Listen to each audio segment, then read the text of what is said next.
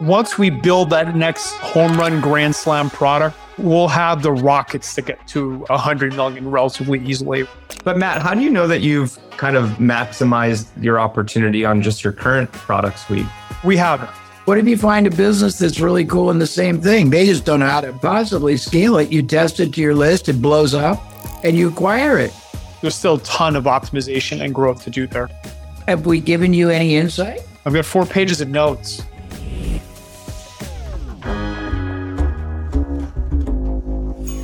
So Jay, we have Matt coming on the show. He runs a e-commerce supplement company. I'm actually a customer of his company. I Okay. love, I love I love his products. It's called BIOptimizers, and Okay. they also have a nootropic product line called Nootopia, which is pretty. Cool. That's a hell of a name. I That's like pretty that. cool. They're a team of around 90 doing around 30 million a year, really, really high quality supplements. And I know that he has some systems issues that he want to talk about. I know that he maybe has some wrong systems, maybe has overhired. I know that he is trying to kind of work his way out of a job in some respect.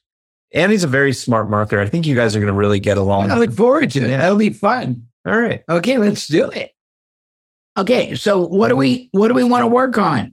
Goals to get to 100 million smoothly and in, you know, to get to 100 in the next two and a half years. Again, we're going to do about 30 to 35 this year. And it's profitable if you Well, we've- we've been on- alignment. We've been unprofitable the last three months because, Because again, of what? Because you're growing too fast with staff? staff's too high and our advertising costs went up too much. Are you doing most of it on Facebook, Instagram? Where are you advertising? We're really omni-channel, but yeah, Facebook, Google, we've actually pulled back a bit on Facebook since the whole iOS debacle. Facebook died for us. Yeah. Has the algorithm changed and that and the you're you're just having a worse ROAS on Facebook ads right now? Yeah, so we've just went from focusing on growth to focusing on contribution margins. Are you able with most of your products to break even or profit on the acquisition? Not most, I would say we've got three products that we can advertise profitably on. And again, the magnesium had such a high ROAS, right? That it just took us from I think about eight million to to where we are now. And Wow. So that's that. a hot category. yeah, And you have how many products? How many SKUs in that product? just one. So we're working on creating a drinkable because we're we're pushing it to retail now. We we just hired a head of retail. Well, that's Uh, we have some demand for a, a drinkable version. so. I mean, is the majority of what drives the business paid ads? Not just paid ads. We have about 500 affiliates and influencers. We we separate the two. We've got international distribution. We're on Amazon, which is about us growing. It's about 10% now of the But the margins are going to be less on Amazon, probably, aren't they? Or not? Well, your ROAS is so high because even though you might advertise um, the return, the the ROAS on the pay per click on Amazon is is incredible. And if you can get to the top ten, even top fifteen, you start picking up organic sales, and it just lowers your overall ROAS. So we're probably making more money there than on Facebook and Google. So on Amazon, when you go on Amazon and you obviously you see people who buy this buy something else, do you get part? Do you partner with all the something else's? Mm, no, I think it's that's just Amazon's algorithm, right? That has I don't think you can influence that, can you? Well, you can you can partner with them where they can sell the products. If there's a partnership and then behind the scenes Yeah, you're you, you know, if you, you can do two things, you can basically if if I've done this with clients and it's work, man. So if you know that people buy this buy that, you have two choices. If the that is something that's much lower price but could be an entrant product, you could make that one of your products, even if it's not your current one, as a lead to get the other the second one. Mhm. I've done that with clients and it's worked where they'd see, okay, people buy this, buy that, and then whatever the that is, is a product that they decided they were going to compete at at much less price because they wanted the buyer and they wanted either the upsell or they wanted, it doesn't matter how you do it, but you might really consider that for Amazon. yeah, I had, I had not considered that. Yeah, it's worked for two of my clients that I did it for. I don't understand Amazon well, but I understand that kind of correlative thinking. So when you got uh, 500 either influencers or affiliates, is in aggregate, do they generate much business Yeah, they're about a million dollars for each? Well, again, each and we separate affiliates and influencers, right? Affiliates, all they care about is money. They're direct response marketers. Influencers tend to be health authorities that are trying to build their name and they care about the product quality. So I much prefer working with influencers than affiliates. And one more key channel, it's actually our biggest channel is podcasts. So podcast appearances, podcast advertising. You have a full time person that schedules them? Yep. Well, we did, and it's really running a lot of ads. The ads perform incredibly well on podcasts. I think. Podcast. So how do you how do you buy them? Through what means? Uh, we have a full team dedicated to that. And that is that a big part of the revenue? It's going to be about four million this year, just wow. on podcasts. Growing, growing. Is its ROAS better than normal? Yeah, it, it ROAS wise, it's one of the best channels as well. So it's a, it's a lot of contribution margin. Who might be the most um, responsive uh, podcaster who interviewed you? And do they get a whole? Is it a whole show that you get? Your friend uh, Dave Asprey. We, have done, we, we, we've done seven shows with them. We just released another one a few days ago. And when you do, what what's a typical show generate? I mean, any kind of correlation, you can just say how many new buyers. I don't care about money, or I do care about money. I just wonder because I know I've talked to him before, and I would imagine his audience is highly responsive, but a little bit static, meaning he's always growing. But it would seem like on the seventh one, unless you're introducing new new products, you're starting to get saturation, but maybe not. Well, we go every time with a new product, and, and it has dropped over time. So, but, but he usually, you know, and and do you do you do it on rev share, or do you do it just for as a paid ad? We do it as a paid ad. What does he charge these days? It was about 50 grand. 60. Yeah. But if it makes a profit, it's okay. Yeah. I've been on his show three times and never gotten one thing, which makes no sense. I think his product is maybe a little bit more direct. In alignment, yeah, in alignment, yeah. I was just looking up on Amazon. Um, what people that buy this by? Yeah, like people that buy your magnesium pills. What else they buy? I guess other other company magnesium pills, which you know might be harder to partner. So, so how do you how do you circumvent the lack of interest alignment going to another magnesium seller. Oh, maybe not that, but well, I'll tell you how. I'll tell you how. Because uh, and this is something I've done very effectively. If they sell magnesium and the average duration of purchase is four months, you say, let's do a marketing approach to the people in the fifth month. Here's something that I found. I use this, Matt, when I talk, which is not that often anymore, but it's okay you want to compete against yourself and you want to compete against alternative realities. And I say, well, get an example. If you did an, a supplement for weight loss and you understand the average weight loss person is totally disloyal, not just to the company, but to themselves. They will take your bill. They will also be concurrently probably exploring other ones, but that's not all they do. They'll buy portion controlled food. They'll they'll have uh, they'll pay for a, a virtual group personal trainer, a private trainer. They might be a health club. They might get equipment. They might buy books and recipes. You can do all of those and monetize the sunk cost of the relationship, whether it's yours or you partner with somebody else. And it really works if that makes logical, strategic sense to you. And yeah, I love, I love, I love the idea of you know, once the relationship's over, then shift over. And, and there's other products here that don't compete. Well, you have others that uh, aren't competing. What else do they say people buy besides? Yeah, like NAD plus from Tru uh, Niagen. Like that's not a competitor for you, right? That's not part of your SKU. Correct. Right. And, and then you've got a bunch of others. And Matt, let me give you another concept because you want to do a million dollars, but let's understand why. Here's a concept that I've introduced when I used to do this a lot. You want a million dollars because you want either the business to be profitable at a certain level or sellable at a certain level, right? I don't care about selling. I'm, I'm ready to do okay, great, even better. So if you got to a million dollars based on your your current whatever you would call it, your personal income, whatever it is, what would you be making at a million dollars if nothing changed in your uh, profit model right now? I mean, are you asking what's our percentage of, of uh, net profit percentage wise? Whatever you want to answer. If right now you make 10% after everything and you take, I mean, if you're the only, the, the sole owner, well, what I'm getting at is this. You have to answer. I'll give you the, the, the meaning behind it, which might help answer it. When I first introduced the three way to grow business model, mm-hmm. people in the audience might be a billion dollar company and they wanted to get to 10.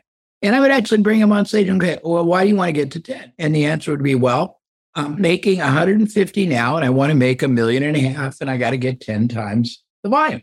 And I'd say, why?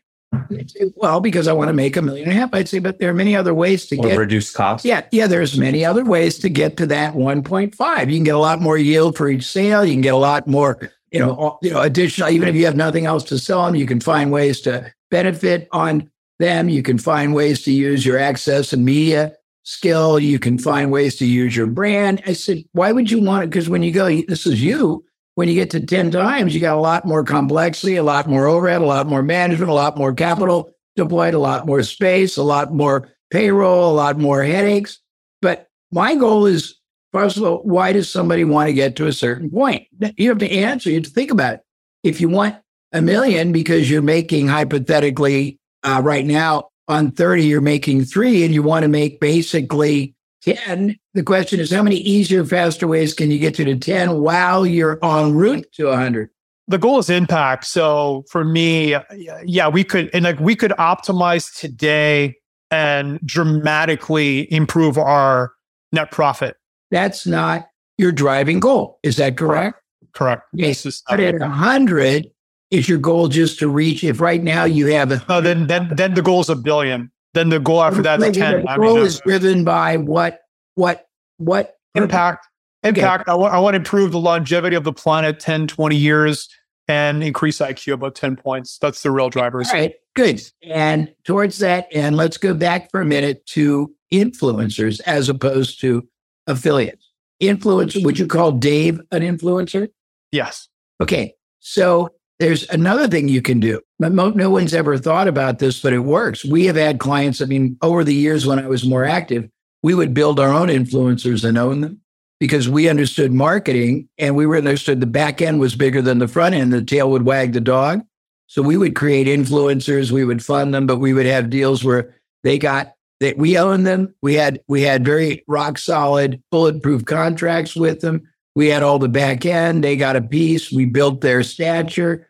That's a whole different approach. And then you've got basically two advantages. You've got certainty on getting what you want, but now you've got all the ancillaries that anything they do, you own most so, of that too. So how would that work in practice? You'd find someone that's interested in health with us, like 10,000 Instagram followers and people that have something cool, but don't have the marketing resources, the infrastructure, the capability, but they've already, yeah, they're succeeding in spite of themselves because their message or their methodology or their personality or their distinction is already great. And you'd say, look, you, you may never get to your fulfillment, like what you, you're saying to reach everybody. We can do that and we're willing to do that. But if we do that, we are going to basically get, you know, you, we'll do a cutout. You can have all you get from whatever you're selling, but we want basically 90 or 80% of this.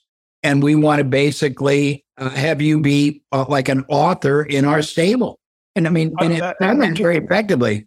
Career wise, that's the main thing I've been doing prior to BIOptimizers. We had an instructional music company uh, that was killed by YouTube with free content, but that's what I used to do all the time is just find really good yeah, thought yeah, leaders, yeah. make deals. But I, I, yeah, in terms of our space, like building somebody from scratch, I hate the the, the risk there. I'm not I hate the risk. I, am not saying from scratch.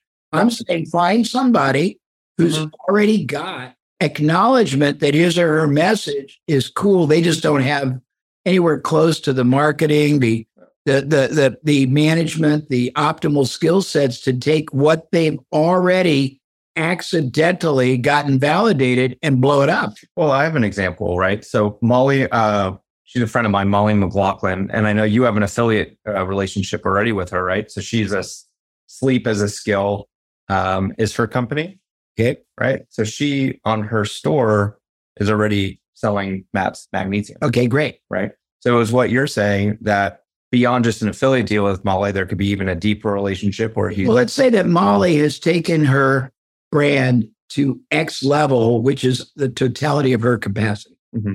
If you could take it to 10x level, but you own the benefit of that, that'd be very interesting, wouldn't it?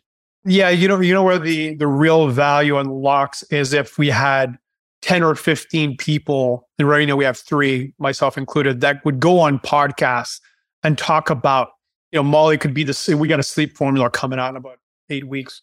But she could be the sleep person. We put her on all these podcasts. She goes, right. she talks about it, drives sales, becomes the authority. But, but, but I mean, that is a unique model that I would argue very few, if anybody else, is even contemplating. And it wouldn't be, you know, what I, if you followed me, which I, I, I appreciate your your uh, compliment earlier, I never believe in any one activity. I believe you've got a Parthenon and you're doing all these things concurrently and they start overlapping and then they're explosively exponential. I'm with you. So I'm well, just saying that the key is not doing what everyone else is doing the way everyone else is doing it. And the key is figuring out where you're going to get a hell of a lot more residual playing a long game that you you can afford, but you already understand marketing at a level that most people don't. You understand affiliate at a level most people don't. There are some very the very gifted people who have a very high resonating uh, proposition, but possess nothing. I mean, when I was younger, we were the biggest player in the whole entrepreneurial sector. I was on par with Tony. He had more numbers in, in attendees, but I had much more money. I burnt out. Today, I don't do much of anything. And I don't, I'm at a point in my career I wouldn't do this, but if somebody said, Jay, I want to take you over, I'd say, great, do it. And they'd say, you know, we want you to, what do you want out of it as a cutout? And I'd say, I want deal flow. You can a product sales, give me 15, 20. I mean, there are lots of people, if you do it right, you will own and you can always sell the business back to them. And you're creating assets while you're creating controlled uh, distribution, if that makes sense. So we've we started to hire some C suites. Uh, we've hired two. They've had a, a significant impact, both of them. The next key position is the CMO. And right now, I'm CEO, CMO. Again, I've, I've, started learning copywriting 25 years ago. I've been trained by a lot of your your friends, Jay, uh, Halbert, Carlton, Kennedy, Ted Nicholas, et cetera, et cetera. Wow. Been doing pay per click online since 2002. Anyways, long story short, I feel that it's going to be very difficult to find somebody that is even 80% as knowledgeable I am, as I am, sure. specifically in our space. And then to add to that challenge, a lot of the people that are as good as me or better than me, they've got their own companies or they're mm-hmm. lazy marketers that make a million, two million dollars a year, being consultants, having agencies, et cetera, et cetera. So in my mind, hiring a great CMO is going to be an incredible challenge. I could probably easier find a CEO or any other. Who, who, reports into you right now? Do you have a director of marketing that reports to you or a VP of marketing? Yeah, I've got a I've got a chief marketing integrator and I've got multiple teams that handle each channel. So each channel has a team. You know. So what what activities would you, uh, if you hired a CMO, what activities would you want to stop doing and have this person start doing? And does it need to be a zero or a one, or could there just be aspects of that role and responsibility that maybe another hire could make, or you know, you just hire the CMO, but maybe you're still ha- overseeing the overall strategy, but they take 20% or 30% of activities off and that's still a win for you. Yeah, I'd love to have somebody that can ideate better than me or, you know, or synergize and we can bounce ideas. Right now I feel like I'm still the main guy that that ideates the most and creates the majority of the grand strategies, which I'll probably still do to to a high degree, but right now I'm responsible for again all of it. We do have copywriters we hire, we have 6 of them and they're good, but uh, yeah, it's still a huge load on me. Are they reporting to you or are they reporting to your director of marketing person? Um, they report to me. I usually meet with them, feed them some ideas, or write the copy. We'll test them and see what happens. Are they, they full time for you? We have two full timers. The rest are all. So, but here's here's a concept. In fact, me, man, yeah. yeah. So I have a beach house. It's not my primary residence. A very nice beach house, and next to me is a very successful restaurateur who probably owns 18 very uniquely successful restaurants in Los Angeles and in, in Las Vegas on the strip.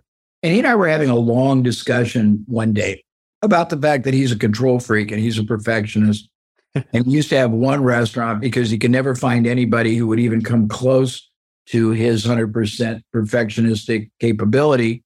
And he was making 200 grand. But he realized the only way he could leverage himself was to isolate the most critical functions and keep control of them and leverage out the things that most people could do. And if 85% was super adequate, accept that and occasionally get brilliance and occasionally get, you know, non-brilliance, but he leveraged himself. And he said that's when he started making 10, 20 million and having this big restaurant group. And he realized he's got to leverage himself through others who probably are not going to be what he is. The role of the great CEO is to be the strategist. Mm-hmm. It's not to do the other yeah. stuff. Although, if you're the great personage, you should do the interviews too. If you I mean if you look at you being doing interviews and your yield is here, and your colleagues doing interviews and their yield is here, you got to decide where where are the high, highest leverage points for you to concentrate on, and then where are the the activities that, as long as you maintain vigilant and, and, and diligent oversight, so that if they start going wonky on you, you can intervene right away. Hmm. But you'll never grow to your 100 million if that's your goal by doing everything. And you'll never do it if you have to be the marketer as well as the strategist, as well as the personage.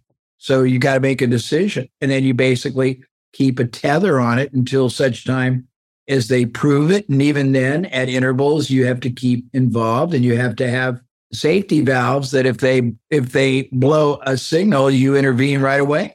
Yeah. And I, I got been systematically, you know, I haven't been writing copy for years. I don't do the pay per click, so a lot of the executional side is has been taken off my plate. Uh, coordination has been taken off my plate. So now it's like this last major piece, which is again the ideation. Think overall the strategy I can handle, but you know, really taking the time to ideate with the pay per click teams, ideate with the copywriters, and create you know, I call it X factor, right? The the people that have the ability to create ideas that move the needle. It's the hardest thing to find. It's the most valuable thing to find, and I want to find a CMO. Let, let, let me give you a suggestion. And by the way, just parenthetically, we did programs in 1994 called the X Factor, it was EX. I, I remember that long ago, and I'm sure everyone knocked me off because I stopped doing them. What I've found is creativity can be developed, but there's a process. And ideating it is a function of the same thing that I teach, which is the best ideas are not going to come from inside the industry because best practices are flawed because everybody learns them and so they become standard operating procedures. I think, and I'll give you a real simple, there's a book you should read. It's called, I think, A Technique for Creating Ideas, and it's by a guy named James Webb Young, and it was written, I think, in 1950 but he was the head of either J. Walter Thompson or one of the big groups. He was the creative director. And uh, that's when they had magazines, Matt. And every time he gave a magazine colleague, a publisher, an idea for selling, they all sold out. And every time they let their own salespeople come up, they bombed. And they asked him to teach them his methodology. This book is toilet reading. It's maybe 60 pages, but it's really interesting. I'll give it to you in a nutshell because we're trying to get this as an experiment, anyhow. So the concept is first of all, the mind was developed for two reasons to solve problems and create opportunities. So it's created for that, but it can't do it if it doesn't know what its job is. So the first thing is know what you're trying to do, breakthroughs. Okay. So how do you do it? Well, the first thing is you you you study, you collect, you review everything you can on this subject. Let's take it, you know, magnesium or sleep or grounding or mental acuity. But then the key is you study everything you can about everything else you can that has no relation whatsoever.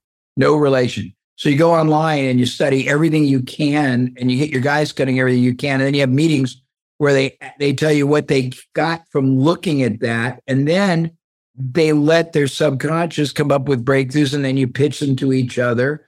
What I used to do the big seminars, if you followed me and you got home studies or you ever came, Matt, we had a process. Once I gained trust, and this is back in the Halcyon days where bookstores existed, we would go to a bookstore and we would buy, uh, you know, six, eight, nine hundred, thousand books, depending on the attendance level, and they'd be on every kind of topic that was uh, nonfiction, or we'd buy magazines on those topics, hobbies, skills, anything that was nonfiction.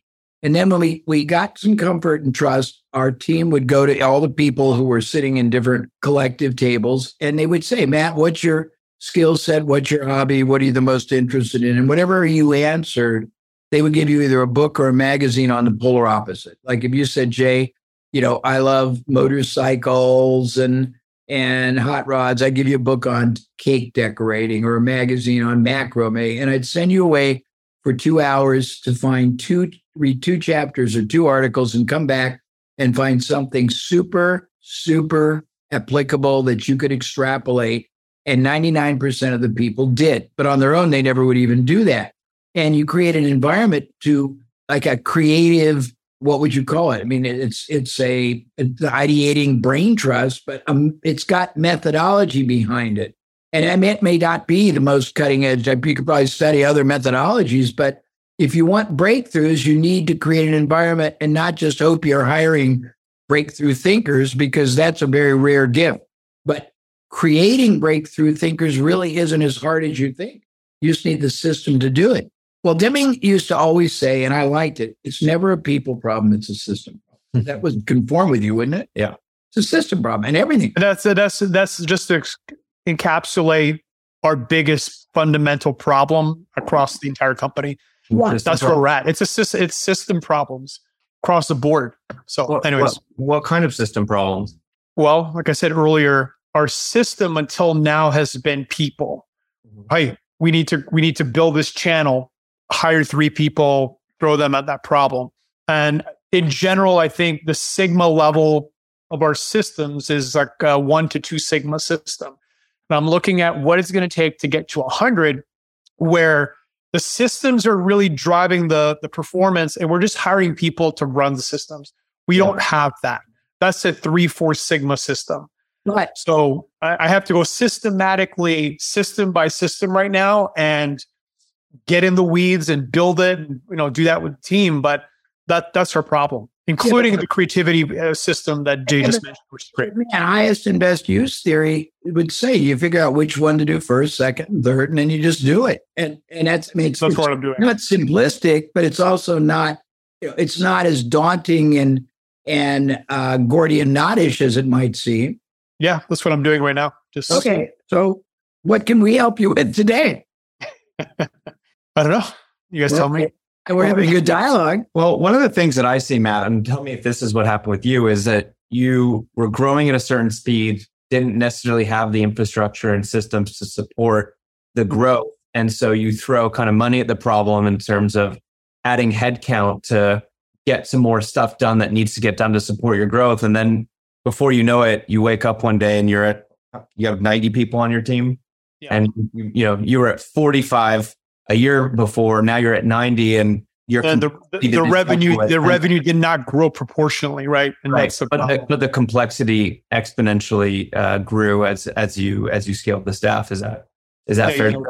Yeah, you nailed it. That's that's a great description. Yeah, because usually what happens is people I find hire because they have as a knee jerk reaction because they have some capacity issue, and usually nine out of ten times it creates more headache long term by doing that if you don't have the infrastructure to support it. Yeah, question. So to me, there's like if we take systems, we can have a systems conversation.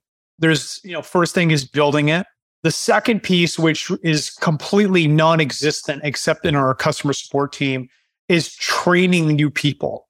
So if mm-hmm. I hire a copywriter tomorrow or hire anybody in the marketing team, there is no training system, right?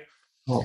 So that's a big that's a major problem. which which which causes uh, three problems for you. One, you have risk issues. If someone were to leave, they're leaving with a bunch of stuff in their head. Two, the training time when you hire a new person, it's probably ten times longer to get them up to speed, right? And then three, you have a quality and inconsistency issue too by not having a streamlined training program. Correct. And then the, the third piece is obviously enforcing a system. You know, you have, Well, what's your somebody doing it. Is go ahead. what what's your employee churn rate? Uh, Do you have high, you have ninety now, but do you have a turnover problem on your team?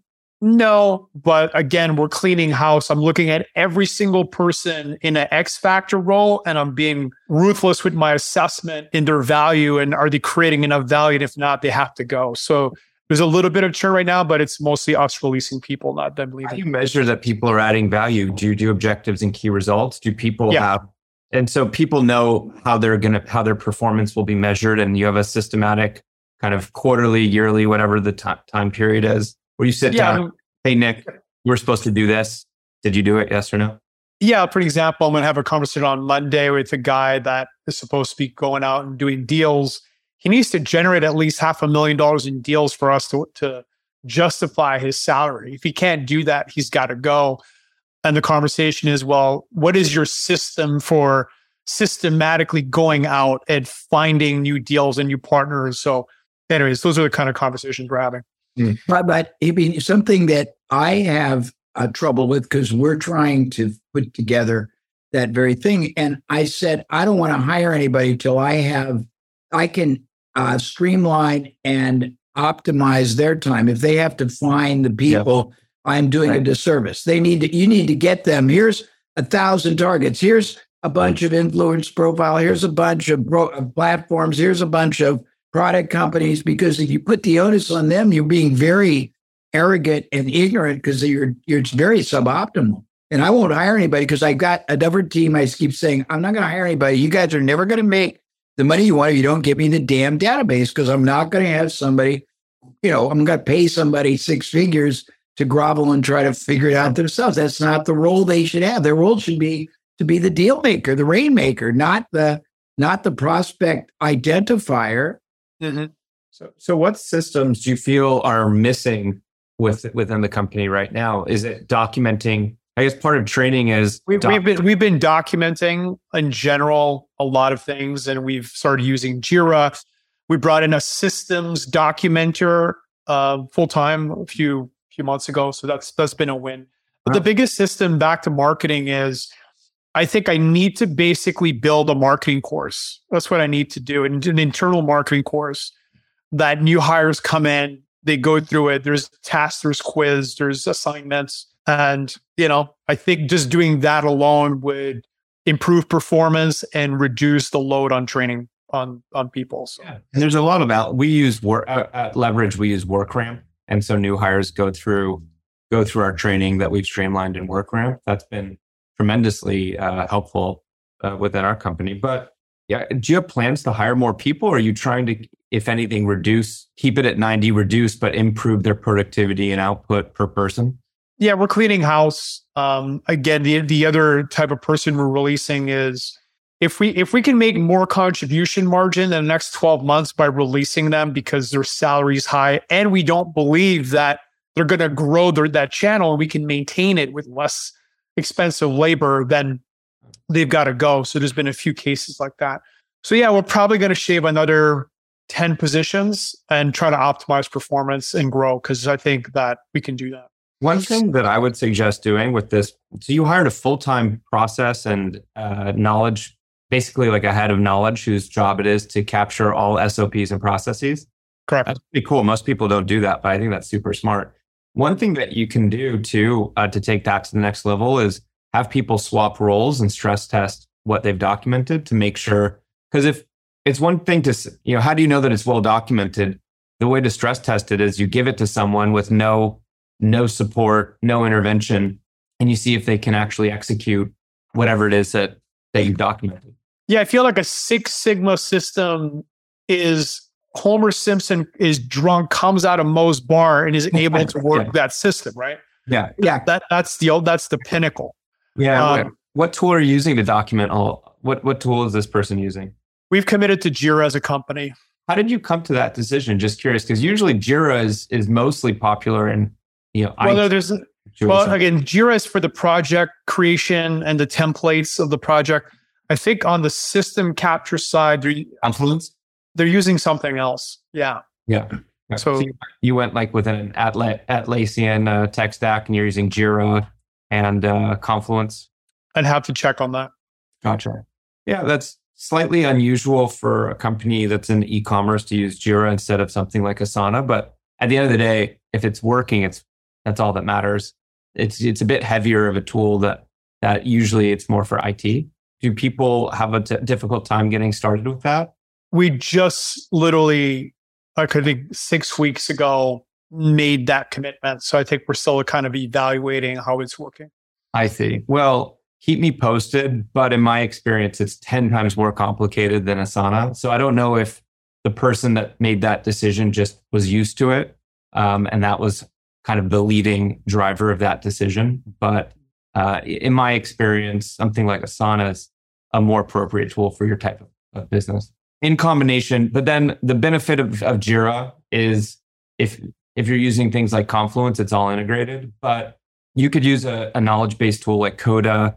Uh, we have a partnership with them; they're great, or or Notion, or some other more simple, straightforward. Usually, the, the tech stack you chose is for more enterprise, more complex types of things. So if you're really trying to get people trained up and, and make their life easier, I think something like a Coda and Notion plus Asana, you'll find is a lot more simple for people to to get started with and is more than powerful enough for what you need.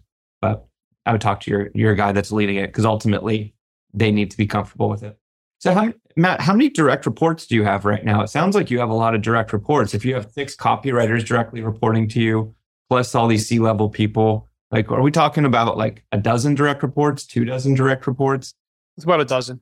That's kind of that's that's quite a lot. I mean, maybe maybe a, a goal is instead of hiring a CMO, maybe there's a couple roles to hire, but you know, maybe a win too is not the CMO, but just how do you get down to six direct reports? Mm-hmm. You know what? Do you know Tucker Max? He re- he used to run Yeah. media. I know Tucker. Yeah. So I mean, he he stepped down from CEO, hired um, Javon, uh, JT, and just was leading sales. So maybe hiring a CEO, or maybe just maybe like a couple senior people, and you're still CEO, CMO, but you just have a buffer between you and these other people's. Another another short term win. Yeah, all I want to really do at the end of the day, my goal is to get to a place where all I'm doing is strategizing, creating vision, and optimizing because that's my superpower. Right? I've done 19,000 A/B marketing tests, and I love doing it. I love I love the iterative process. I love the scientific process, and I'm doing the same strategy in the lab to innovate on the products. So again, strategy, running a scientific process. That's all I really want to do, and that's where I should be doing. So that's the goal. Just continue building the team so I can move there. So again, what is it we really want to resolve today? I mean, internally, my, the goal in my brain is once we build that next home run grand slam product, similar to Mag, we'll have the rockets to get to 100 million relatively easily, right? So we got a sleep product we've been working on for a while. And I think that'll that's going to be the next What's one. the big? What's the big? I mean, is sleep and brain really the hot? You know, the hot Sleep, issue? sleep is hot. Sleep is really hot.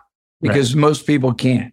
and it's so critical. I mean, you you have one poor night of sleep, your health's compromised that Right. day, your brain performance compromised, your mood's compromised, your ability to burn fat's compromised. I mean, you're probably better off smoking a pack of cigarettes than having a poor night of, of sleep. I have you know. such terrible sleep. It's like my number one thing that I'm Yeah. trying to do. But Matt, how do you know that you've kind of maximized your opportunity on just your current product suite? We haven't.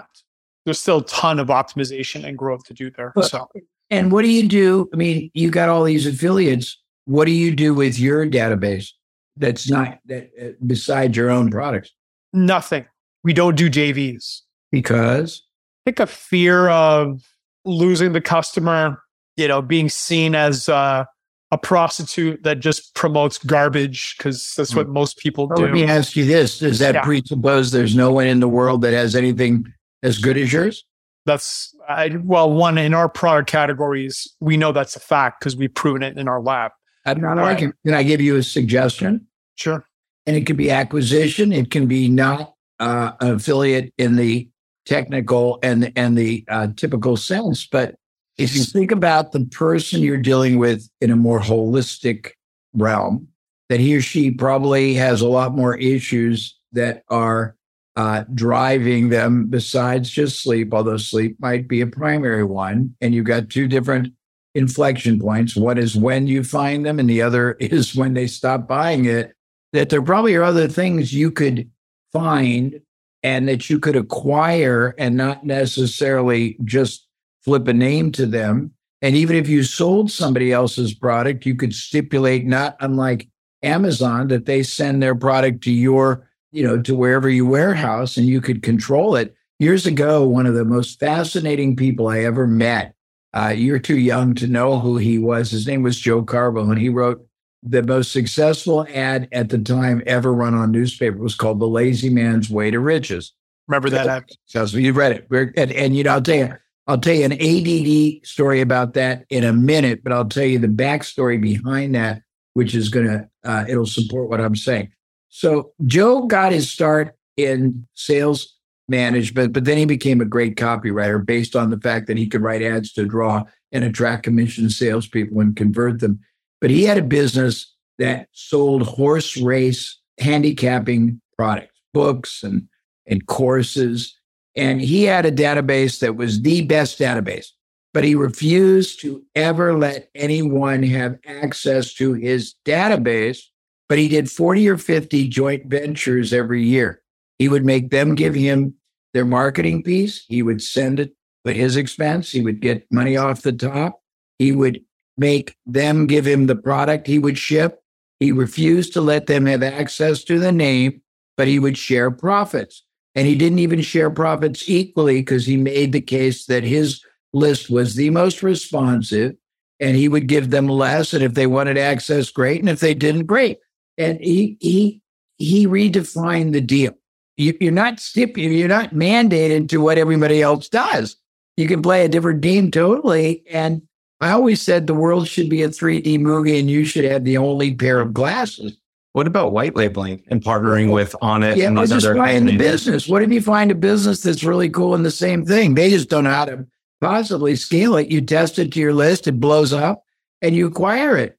And you don't acquire it for money, you acquire it for, you know, for growing it. Or I mean, there's all kinds of models that most people don't think about because they impose on themselves what I would call a linear mindset. And I'm not imputing that you are even inferring you do, but I'm not saying you don't.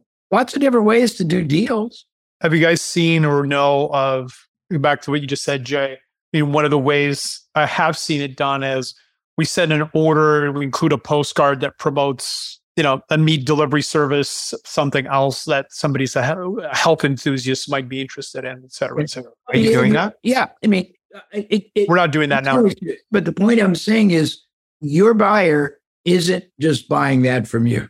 Correct. Your buyer, I mean, one of the things that happened, I have eight and a half inches of titanium in my neck. When I went uh, to get it operated on, I was in excruciating pain. My hand was closing. I had terrible, terrible everything. And when they when they very successfully abated the problem, I realized, Jesus, my back hurts. Jesus, my shoulders hurt. Jesus, I have all these other things. But the first overriding issue was my neck. But I mean, if you think, what else do these people buy? The odds are, I mean, how many things do you take? Supplements? Yeah. Very few, like two. You want to bet that the, I mean, I take a prescriptive stand. I never thought I would take eight prescriptions. I got prescriptions for cholesterol, for pre-diabetes. And, and the point is, I would bet money that if you, if you queried uh, a sampling of your database, you're going to find that they buy a hell of a lot more things. You want to bet? I know they do. Okay. Well, why would I you? I won't take that bet. you take your your discipline you take your desire to only provide the very best. First thing is oftentimes the very best are the least successful believe it or not. They're, they're crazy people to figure it out and they don't know how to market their way out of a paper bag. Number two is you can verify and validate with somebody else and then decide you want to do it but you don't have to do it we're i'm writing a book with roland Frasier. you know who he is Uh, Roland Frasier. yeah, I do. Just right. Roland, He's yes. Brian Deiss's partner, and they did. Uh, yeah. Traffic and conversions. And yeah, yeah, and he does the War Room and all that stuff. And the book's called. It's a pretty cool book. The book's called "Creating Business Wealth Without Risk," and the subtitle is uh, "How to Earn the Income of a Lifetime Every Three Years." And the premise is why start a business from scratch when you have a one in twenty or twenty four success rate, when instead you can get control of a business that is already that has already broken through a viability uh, level, but is profoundly underperforming the potential. That you can do it not with no cash, although you oftentimes can, but with no, none, excuse me, of your own cash. And then you use my, I mean, shit, I've got now 90 categories of performance enhancement, most of which, Matt, require virtually no investment or risk. They're just using assets and access differently and, and performance enhancement. And then you flip it every three years if you wanted to. But you could have an, as one of your methodologies, you could be looking for under under uh, valued people who got a validated business, or you could just make deals with people where you don't you don't give them a name. You play by a different game. But I can't imagine if you've got whatever 30,000, 100,000 active, inactive buyers. I'll tell you a very fascinating story. Many years ago, 91, we sold a 15 and a $20,000 program on how to become a marketing consultant. And we did all kinds of endorsement deals with newsletters and Tony and all kinds of people like that. But one of the sleepers is I went to people who were running ads in Entrepreneur Magazine, Inc., uh, Success, Wall Street Journal, selling $10,000 training programs on how to be a tax reduction consultant or how to be a, a payables uh, or receivables consultant, all kinds of things like that. And I had them, I, I persuaded them to give me access to their unsold names and their sold names. People who bought their training, people didn't. And the ones that didn't, I wrote letters from them that they, I paid to send out. And they would say, Matt, uh, let's say it was from Nick, okay, from uh, from Nick Sonnenberg uh, to Matt. It would say, Matt, I was so thrilled when you originally inquired for our training program on how to achieve uh, or how to become an effectiveness, efficiency, productivity consultant. And I was frankly disappointed when you didn't follow forward. But I assumed that there was a reason either timing wasn't right or offer wasn't appropriate, the terms weren't what you wanted. But if you haven't found the optimal uh, new business or career, we'd like to introduce you to somebody who's got a proposition far, far more appealing. And mine had about 10, I don't want to go through all the copy points, but it had about 10 more elements. And we get millions and millions of dollars from those people. And we had a similar one to the people that bought uh, a training. You say you bought the training, it's either working well and you're doing it, or maybe you're not doing it and you're not enjoying it as much. If you're doing it and you're more ambitious you want to add another another category, we would like to suggest it. If you found that it's not as fulfilling, but you're doing it intermittently, we'd like to suggest something else. And you can do variations of that so many ways with people that stop by. Chris, I mean, and I don't think most people even come close to optimizing those opportunities. Well, I wanted to ask you, Matt, what, what do you know what the lifetime value is right now when you acquire someone? Lifetime. First of all, we built a, I built a whole software, spent a million dollars building a software that tracks that. We actually track more like over time. Yeah, lifetime be over five hundred dollars. And, and how many turns? I mean, what what what is the average? And it's probably different from each product that they come in on. What is the yeah. typical duration? Yeah, we know that quarter to quarter, eighty percent of people buy a, something again. Um, so at least at least twice. Yeah, yeah. So like eighty percent. You know, if we did ten million dollars last last quarter, we'll do, even if we did no advertising, we would do eight this quarter. We know that we've been. And is it is most of it subscription based, or is it? Yeah, well, I want to know what percentage of the thirty million is is subscription. Uh, right now, we're at about 22, 23 percent. Got it. But people, they, even the non-subscribers, are coming back and buying, right? So, right. Some people just don't want to subscribe; they just want to come buy when they want to. Yeah. Well, I saw on your website you, you offer like a twelve and a half percent discount if they yeah. subscribe. Have you tested if that's if you increase that to 20%? If if, if you were to go from 12 and a half to 15% or 20%, like what would you estimate that that 22% goes to? Yeah, we were able to move the needle um, by optimizing that. We we did run some split tests on that earlier in the year and we went from about 17% subscriptions to 22 23 we'd have to do the math on the contribution margin. If we started bumping that up to let's say you know 20 we actually want to test 10 could we could we maintain performance at 10 and add an extra couple percentage points and, contribution margin? So now, let me ask you a bizarre question that might be fascinating. So if you're trying to get it from what is it right now? What is what is 22 22 try to get it from 22 let's hypothetically say to 32 mm-hmm. you give me 12 and and um and nick is suggesting what would happen if you gave me 20 what would a 20% reduction be in in dollars? How much would that be in dollars? Depends, obviously. On Give me an example. What's, what's, what's, the average what's, what, yeah, price? yeah. What's yeah? What's the average product? Well, the average order is about 110, but that's usually obviously they're they're getting a few things. So I'd be just subscribing to one product. Average price probably about 50. Okay. Some 40, some 60. So if it was 50 and you were trying to get a 20%, if, you, if you're trying to get more, but you gave a 20% reduction, which would be $10 on 50, what does it cost you to create another product that is not competitive but would be additive? So instead of trying to give them an economic reduction, you gave them something else they get every month that had a $50 price perception. I, I love that idea because I feel like one of our challenges is people are coming in for the magnesium or the enzymes, and we have all these other awesome products that most people have never tried. And I'm thinking long term, if we just had more people trying out more products, the odds that somebody good way.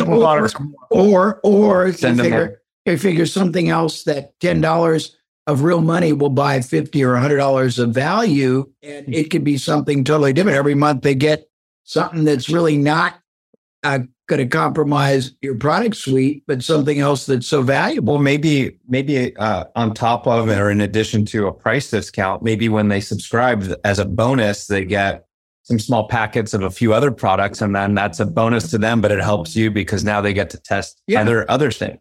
Yeah, right? and, I don't know that I've seen I've seen that work better than just economic reduction back up for a second. Do you, would you be able to know what the lifetime value is? You said blended, it's around 500, but if you were to segment, hmm. if you were to segment that lifetime value for people that are subscribers versus non-subscribers, do you know what, do you know? No, we, we, we haven't. That's a great that's a great report to run. We have would be something really, really interesting, right? Because then you could start playing around with these bonuses and these, these yeah, yeah. discounts. That's really true. Because like what happens if it's blended 500, but even with a, even if you raised it from 12 and a half to 20%, you might find that still in that segment, on average, they might stay for a year or two, whatever it is. The lifetime value might be a thousand dollars, even yeah. with a 20% discount. But yeah. why spend a million dollars. Like, may I ask, why did you have to build a specific software to calculate LTV? I, am guessing it's doing much more than just calculating LTV.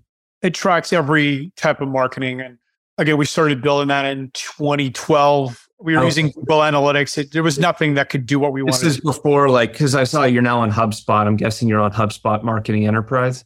Yeah.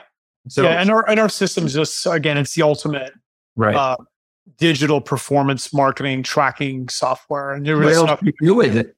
That's another long story. But okay. uh, so yeah. one thing that I started doing, if the, in case this is helpful, because I also have a model where I have some subscribers, and obviously the, the formula for lifetime value is slightly different if you have a, a someone on recurring revenue versus not recurring revenue. So to mm-hmm. simplify it, what I did was I just took last four months revenue break it, order it by person. So I know person A did this much, person B, order it over four months. And then instead of taking average, I was conservative and took median. That way, if someone buys a shit ton of stuff, it doesn't skew the number. And then I said, okay, that's the average revenue. And then I, you know, just basically um, do some other inferences from that. But if you were to just kind of rank everyone's revenue and then just take the median, and call that your average revenue per user and then try to maximize that. Uh, that's something I'm guessing you have all the data to, to kind of break this down, but you might want to look at who are your top revenue people not on subscription, where it would actually be a benefit to both you and them to suggest them to go on subscription. If someone is buying bottles, you know, every other month, et cetera, you know, it's beneficial to them. Hey, you can get 15% off if you go on subscription it you might increase your lifetime value and they might save a bit. And then there might be people that haven't bought for what do you do with the people that haven't bought for for a long time? How do you re how do you re-engage with those people? Are you more aggressively targeting them with ads or with uh, email campaigns?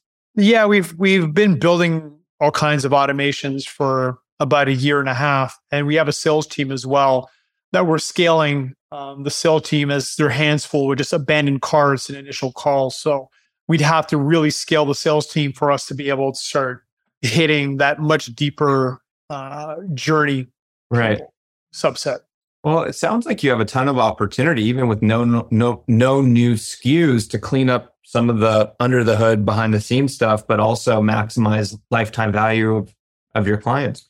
There's yes, we're doing more, there's one more implication and that is do you analyze lifetime value from sources? Yeah that's so, that's what our software does that. So, for example, if Dave is three times more valuable than you know Sam Smith, do you get Dave to do more things, not just the podcast? I don't know if he's got a database or or, or whatever. I mean, you know, find out where Dave has gotten his most viable people. I mean, I would want to do all that if you don't. Yeah, we do. You know, again, as a, from a CMO perspective, I'm looking at all the channels and saying, well, over six to 12 months, where is uh, the best yield? Where's the best return? And let's spend more money on that. So that's where things like podcasts have are really high because we're tracking not just the day zero ROAS, but the the growth of the ROAS over time, and there is significant differences in different channels. Ultimately, at the end, you want to know what's the lifetime value of that channel, right? After you know, ROAS is just one component ultimately to the to the lifetime value. But do, are you able to also? I'm guessing if the answer is yes, but if you're able to know the LTV of a channel, you know the cost of acquiring a client from that channel too. So yeah. are you able to know the ratio of LTV? Ultimately, well, that's that's what I mean by ROAS, by the way. Okay, gotcha. So you're saying ROAS, but you're talking CAC. Yeah, ROAS is just you know how much are you spending, uh, how much are you making divided by how much you're spending on that channel. Gotcha. So you're able to know the the ratio of lifetime value to CAC across every channel. Yeah, and I like tracking that over time because again, especially yeah. the, the six month ish, it's a, it's a key metric. Go ahead. Does that does that make your uh, your acquis- your allowable acquisition is it dynamic? Uh, is in other words, you'll spend more for different ones than others, or not? Correct. Okay. Well, in terms of the channels, absolutely, and that's we're trying to. Well, we're, when we're budgeting and allocating money, um, we're trying to focus and optimize on the highest ROAS channels. And so what's what what channel is your best LTV to CAC, and what's what's that ratio, and what's the what's the worst one? Well, podcast's the best. And, and Facebook, Facebook's the worst right now. Go ahead.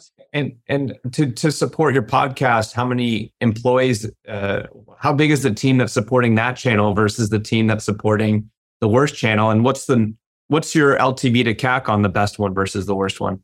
Well, I think the question you're really asking, which has become the new key metric that we're obsessed with, is labor efficiency ratio yeah. per team, per channel, per employee. Yeah, that's what I was getting. Because yeah, that that's really what we've decided as a company we're going to focus on, and we've created. We started benchmark back to systems. We we're benchmarking every team, and we're saying here's what you know red zone is, here's what great is, here's what legendary is, and because I guess even if the LTV to CAC is like one and a half, which or two, which isn't maybe terrible, but on podcasts it's a four to one, and it's distraction, and you have you have to manage 20 people on the other team there's also an opportunity cost to free up your bandwidth increase your capacity to you know focus more on the one with the higher ltv to cac yeah that's a that's a what you're talking about is probably my main focus is going team by team channel by channel and doing that and cleaning house and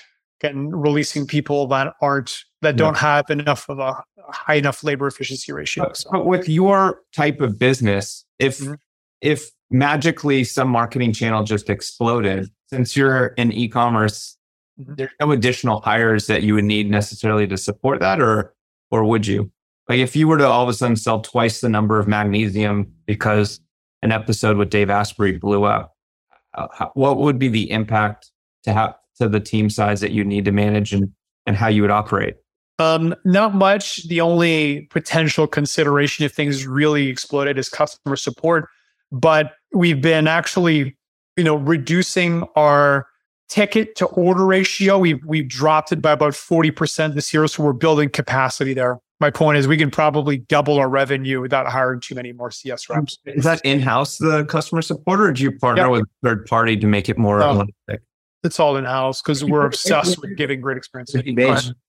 Where, where's the, the business base? It's incorporated in the US, but um, we're fully remote. I've been building fully remote companies since 2002. Interesting. It's interesting. Well, this has been very interesting. Have we given you any insight? I've got four pages of notes. That's great. Well, so in summary, what do you think on a hierarchy of actionable things? What would they be? Yeah, the creativity system is something I want to build, and you know that's a that's a key one. I think I need to. I think I had a self limiting belief around can you train people on being more creative? Um, so I think we can build a, a, system around that and a process. And yeah, I've done your process in terms of reviewing what's in the industry and outside the industry, and it works. You know, it's a great, it's a great process. So I think you know, training people and getting them to do that is key. I need to read that James Webb Young book. I haven't read that. I think that's that's a big one. I mean, just building the systems, building the marketing system, the training systems, that's key. Reducing the direct reports to six. It's a great goal. Can probably get there in about six months. This has been fun. Thank you to everyone at home or on the go for listening. If you find this show helpful, please hit the follow or subscribe button. It does wonders for the show, so more people can find the Optimize podcast organically. If you'd like to be on the show, we have an open invite to anyone who wants their challenges solved. If you want to get in the hot seat, you can submit your business right now at theoptimizepodcast.com. If we think you're a good fit, we'll get you on the show. If you have any questions, or recommendation, drop us a comment right here wherever you're listening to your podcast. We'd love to hear from you. See you on the next episode.